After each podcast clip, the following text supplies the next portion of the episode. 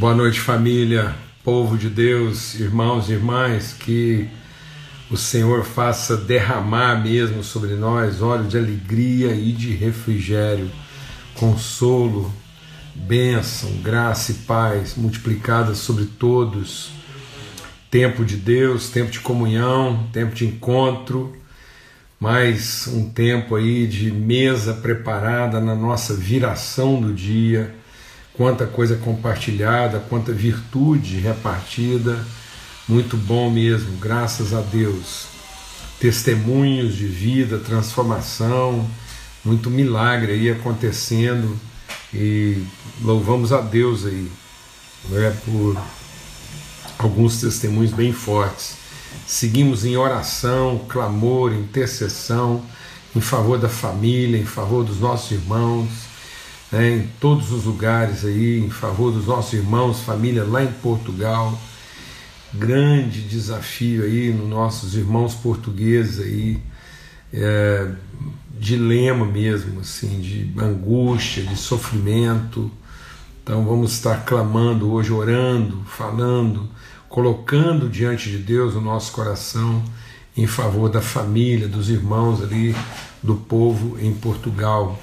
Bem, seguimos em oração, recebemos aí, estamos recebendo de volta aí os irmãos que estiveram na Amazônia, também oramos, intercedemos por tantos desafios, estamos aí empenhados, uma grande mobilização, buscando de Deus formas de acudir, de ajudar, de mitigar um pouco do sofrimento das famílias, dos irmãos lá em Moçambique.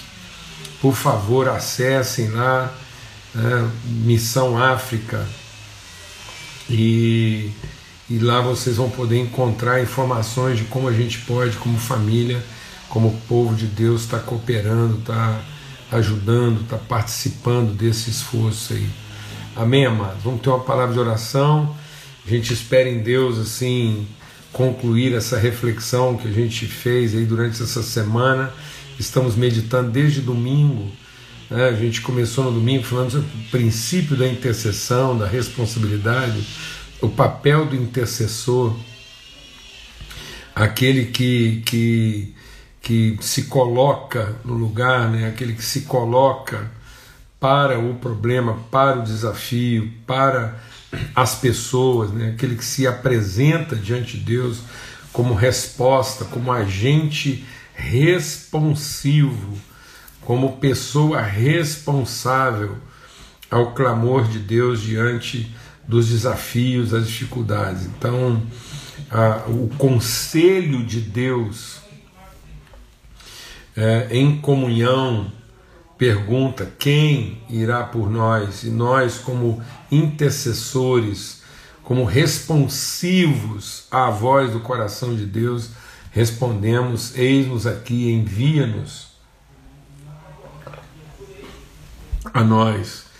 Então o Davi foi um intercessor diante do Golias. O povo gemia, o povo sofria, o povo tinha opinião, todo mundo tinha uma opinião, um parecer, uma leitura.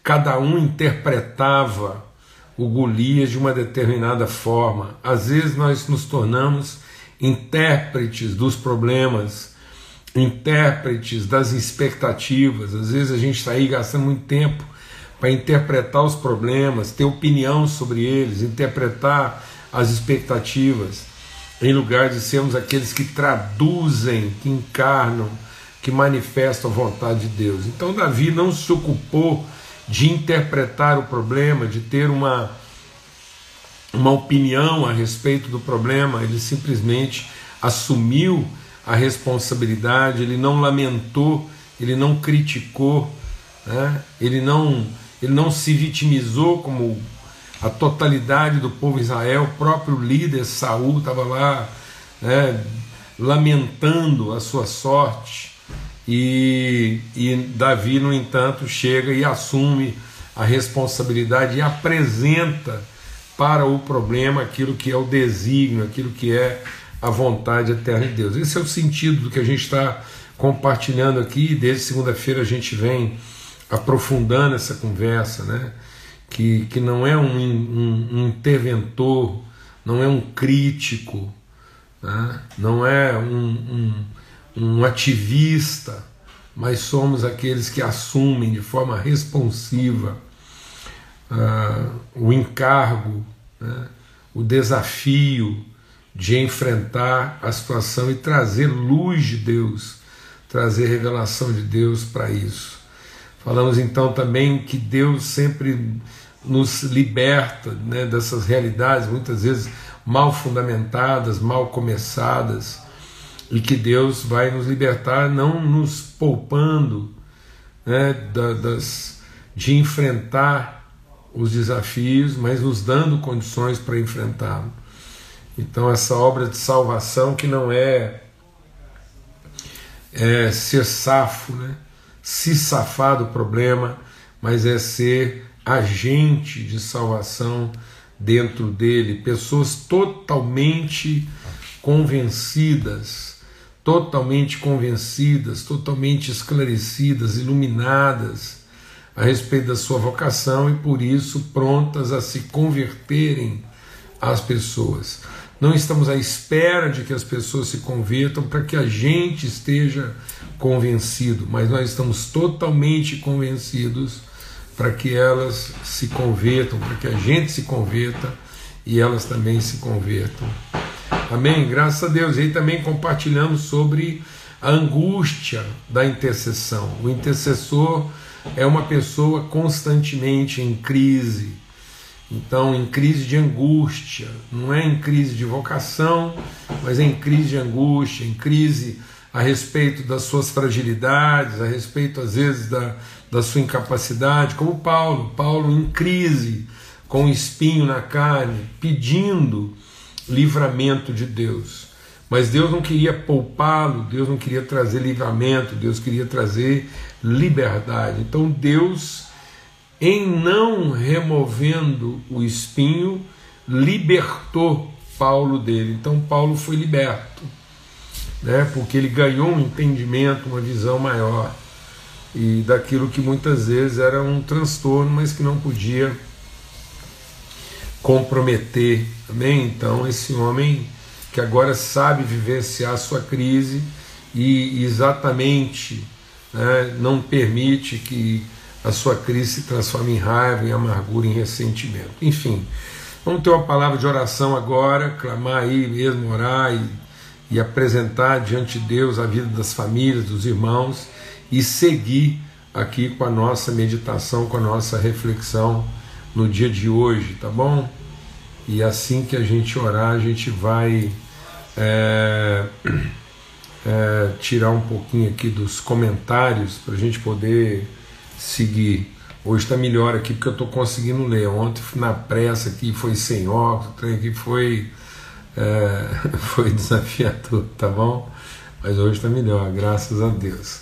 Pai, muito obrigado mesmo, porque somos a tua família, somos os teus filhos, e o mundo e a criação está gemendo à espera de que os filhos, nós, os teus filhos, revelemos à criação aquilo que é o desígnio e a vontade eterna do Senhor. Clamamos mesmo por todos os irmãos e irmãs que em situação de agonia, de luta, de enfrentamento, de risco, ó Deus, que cada um, em nome de Cristo Jesus, sustentado pelo fio invisível da tua misericórdia, da tua bondade, sustentados por tua fidelidade, cada um possa ser luz, ó Deus, mais do que a cura, mais do que vemos nossos irmãos e irmãs livres dos problemas que por ora os acometem. Nós clamamos para que eles possam expressar de maneira plena, de maneira, Deus, clara, viva, poderosa, eficaz, aquilo que é a vontade, o propósito do Senhor, para que, ó Deus, eles possam, todos nós possamos entender, no meio de toda agonia, de todo sofrimento, possamos entender a que viemos. E muitas vezes viemos exatamente por uma hora como essa. Então, ó Deus, que haja consolo de revelação e iluminação. Moçambique, Amazonas, nos leitos de hospital, nos ministérios, nas famílias, ora, enlutadas, em nome de Cristo Jesus, Senhor. Que venha o teu reino, que se revele a tua vontade, em nome de Cristo. Amém. Então, e hoje eu quero compartilhar algo.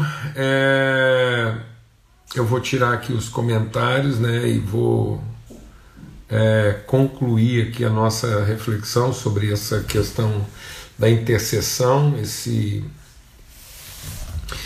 mistério, né, da intercessão, da nossa vocação intercessora. E quero ler um texto que, como ele é um texto que está lá no Evangelho de Lucas, aqui no Evangelho de Lucas, há uma situação quando eles vão levar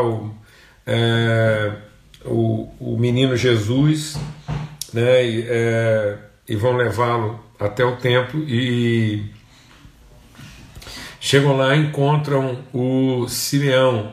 O Simeão era um homem de Deus, um profeta de Deus, e muito reconhecido, né, pelas pessoas ali. Eu vou ler o texto aqui para a gente entender.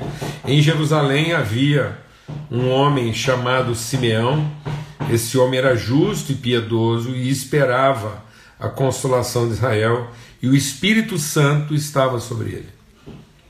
Então, um homem de Deus, um homem guiado pelo Espírito Santo, um homem com uma vocação singular naquele tempo.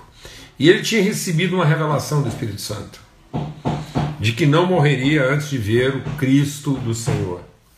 Movido pelo Espírito Santo, ele foi ao templo. Então Jesus estava sendo apresentado no templo e ele foi até lá. Quando os pais trouxeram o menino Jesus para fazerem com ele o que a lei ordenava, Simeão tomou-o nos braços e louvou a Deus, dizendo... Então esse homem tomou a iniciativa de pegar Jesus no braço e fazer a seguinte declaração: agora, Senhor, podes despedir em paz o teu servo, segundo a tua palavra. Porque os meus olhos já viram a tua salvação, a qual preparaste diante de todos os povos, luz para a revelação aos gentios e para a glória do teu povo de Israel. E o pai e a mãe do menino Jesus estavam admirados com o que se dizia a respeito dele.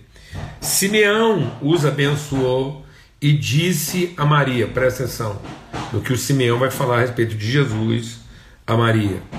E ele disse para Maria, mãe do menino: eis que esse menino está destinado tanto para ruína quanto para elevação de muitos em Israel, e para ser alvo de muita controvérsia, para que se manifestem os pensamentos de muitos corações. Quanto a você, Maria, uma espada atravessará a sua alma. Esse menino está destinado tanto a ser instrumento para levantar como para derrubar, e ele vai ser alvo de muita controvérsia, para que se manifestem os pensamentos de muitos corações. Vamos deixar o Espírito de Deus ministrar o nosso coração, porque essa é uma outra característica do intercessor e do ministério da intercessão. E muitas vezes a gente lembra que a gente tem falado aqui, vamos meditar sobre isso. A gente pensa que às vezes a questão do intercessor está sempre associada ao clamor, ao pedido, né, em nome de Jesus, vamos entender aqui, né, ao rezador. E não é isso. O intercessor, ele faz todas essas coisas. O intercessor, ele ora, ele pede, ele clama, ele suplica, ele faz todas essas coisas. Mas o papel dele não está restrito às suas atividades, mas ao que ele representa como manifestação da vontade de Deus face ao que aí está. Então ele é um intercessor, ele vem para se interpor entre aquilo que é um caminho traçado pelo homem e revelar aquilo que é o propósito de Deus para a vida humana. Então é uma tarefa difícil, por isso que é cercado de muita angústia, de muito enfrentamento, de muita crise. E para confirmar isso, hoje a gente quer compartilhar propositalmente assim, discernir de Deus assim, no coração, de deixar isso assim, para o nosso último momento, que é essa questão de que o Ministério da Intercessão está associado a muita controvérsia. Muita controvérsia. Então, amado, do mesmo jeito que eu compartilhei com vocês, assim, se você não vivencia, se você não enfrenta crises assim, de angústia, diante do que está acontecendo, não é... Quando eu estou falando aqui, a gente está falando dessas crises de angústia, não é a perturbação, não é você ficar perturbado, incomodado, não é um incômodo, não. É uma angústia, é uma dor de quem percebe o desafio, percebe o que está acontecendo, percebe a implicação disso na vida das pessoas e não se conforma. Não é que você sofre com quem se sente afetado, mas você sofre como quem se sente responsável. E agora o texto está dizendo que uma outra característica do Ministério da Intercessão é a controvérsia. É ser uma pessoa alvo de muitos comentários positivos e negativos. O intercessor nunca vai ser uma unanimidade. Aliás, Jesus diz uma coisa no Evangelho de Lucas, que Jesus diz assim: ai daqueles de quem todos falam bem. Então, se tem uma coisa que o cristão não pode ser, se o cristão começa a ser uma unanimidade, então alguma coisa muito errada está acontecendo com essa pessoa. Então ele deixou de ser o papel do intercessor.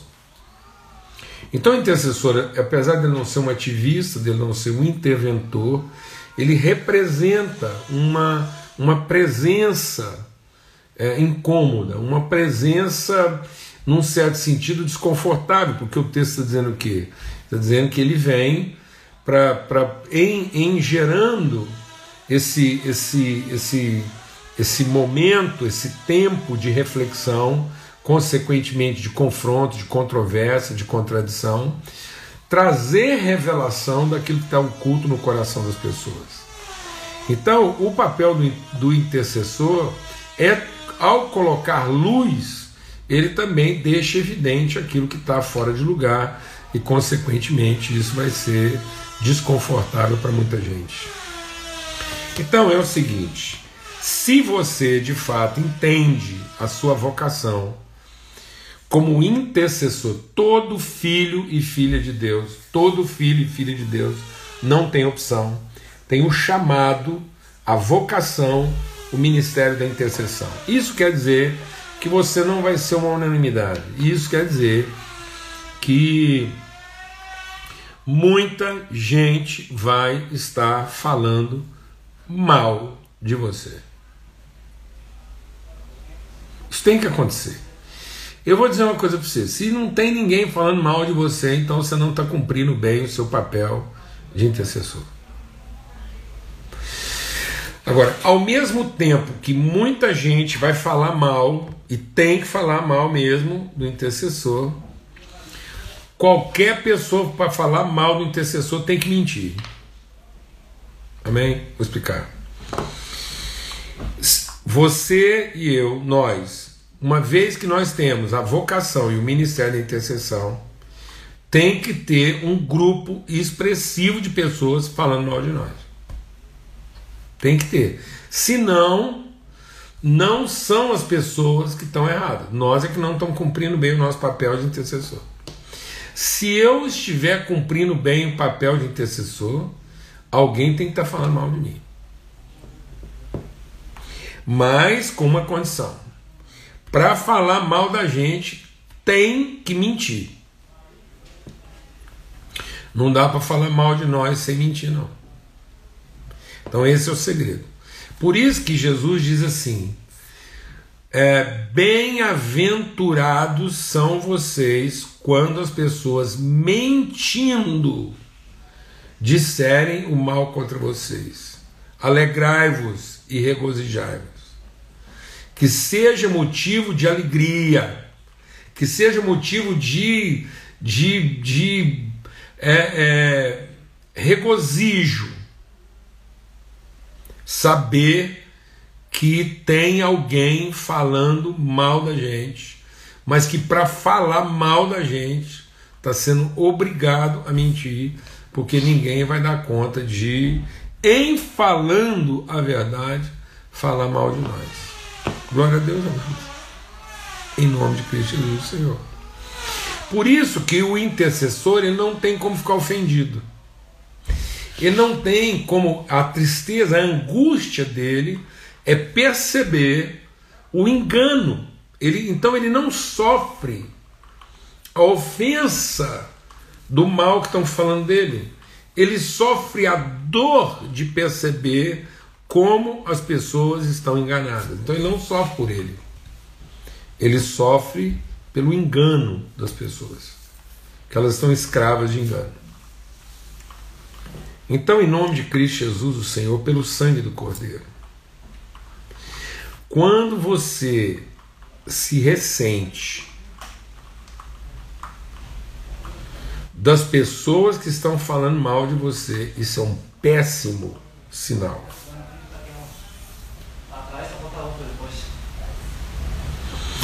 Quando você fica magoado, deixa Deus ministrar o nosso coração. Quando você fica magoado, ou quando você se ressente das pessoas estarem falando mal de você, isso é um péssimo sinal. É um péssimo sinal de que talvez elas não estejam mentindo. Porque lá no fundo, você está ressentido porque elas estão falando a verdade. Porque se fosse mentira, você não estava ressentido. Então cuidado. Cuidado quando você... Como é que você reage quando alguém fala mal de você? Porque se você reage com amargura, com ressentimento, com raiva, porque alguém falou mal de você, então é porque ela não está mentindo. Porque se ela estivesse mentindo, não haveria motivo para você estar magoado. Em vez de estar magoado, você tinha que estar angustiado porque ela está enganada. Então você tinha que estar ocupado em libertá-la do engano dela, em vez de ficar ocupado em defender sua reputação. Então, se nós estamos precisando defender nossa reputação, porque alguém mentiu contra nós, e o fato de alguém... Peraí, vou falar de novo. Se nós estamos ocupados em defender nossa reputação, porque alguém falou mal de nós, então é porque talvez o mal que ele está falando não seja mentira. Porque caso contrário, nós não tínhamos que defender, porque é mentira. E a gente não tem que se defender das mentiras. Nós não temos que discutir as mentiras. Nós não temos que explicar mentiras. Então, quando alguém fala mal de você, e você se torna objeto de controvérsia, mas você está totalmente convencido e seguro do papel que você representa e da vocação que você tem para cumprir naquela situação, então você está em paz. E consequentemente você vai estar alegre, você vai se regozijar. Não tem por que você ficar amargurado. Amém? Glória a Deus. Então, em nome de Cristo Jesus, o Senhor... Opa, como é que eu faço aqui agora? Ai. Pronto. Agora eu tiro de novo. Amém? Em nome de Cristo Jesus, o Senhor... Deixa eu só ver uma coisa. Pronto. Então, eu quero profetizar.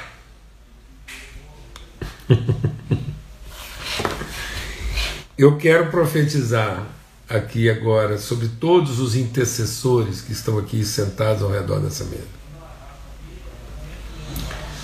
Sua vida ainda vai ser motivo de muita controvérsia e de contradição.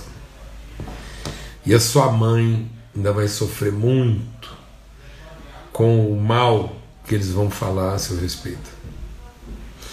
Em certas palavras foi isso que o Simeão disse para Maria: Maria, fica tranquila, porque seu filho vai ser motivo de muita controvérsia, e você ainda vai sofrer muito com o que eles vão fazer com esse menino. Amém? Você entendeu o recado? Então glória a Deus. Então glória a Deus. Fica tranquilo, sempre vai ter número suficiente de gente para falar mal de você, mas fique em paz. Eles vão ter que mentir para falar mal de você. Por isso não fica com raiva. Regozije-se, porque isso faz parte do ministério da intercessão. Porque se você ficar com raiva, pode ser um sinal de que eles não estão mentindo. Amém. Glória a Deus, muito bom estar aqui nessa roda de intercessores, muito bom estar aqui numa roda de gente controvertida e controversa, e, né, gente inconformada, muito bom estar sentado numa mesa aqui, dou graças a Deus, uma mesa a respeito de quem muita gente fala mal, mas melhor é saber que para falar mal de quem está nessa mesa, as pessoas são obrigadas a mentir, porque para falar a verdade elas não poderiam falar mal. Amém? Graças a Deus. Fique em paz e haja paz no seu coração, alegria, e por ser um intercessor, cumpre bem esse trabalho e seja do salvo que assume e não do safo que abandona, né? E seja alguém realmente convencido e se converta, né? Seja alguém empenhado, amém? Empenhado, não seja só uma pessoa esforçada, mas seja alguém empenhado, associe ao seu esforço, disposição, conversão em favor, crédito em favor dos seus irmãos. E esteja preparado, porque isso vai gerar muito falatório, uns a favor, outros contra, e tem que ser assim. Tá bom? Um forte abraço a todos, a paz de Cristo seja sobre todos, e até domingo, se Deus quiser, às 8 horas da manhã, nós estamos aqui para começar bem nossa semana, uma semana de primeira, não começa na segunda, se Deus quiser, domingo, às 8 horas da manhã, nós estamos aqui para falar sobre mais um princípio, tá bom? Fique em paz, um abraço para todos aí. O amor de Deus do Pai, a graça bendita do seu Filho controvertido Cristo Jesus, a comunhão, testemunho, a revelação do Espírito Santo de Deus seja sobre todos e em todos e através de todos, hoje e sempre. Amém.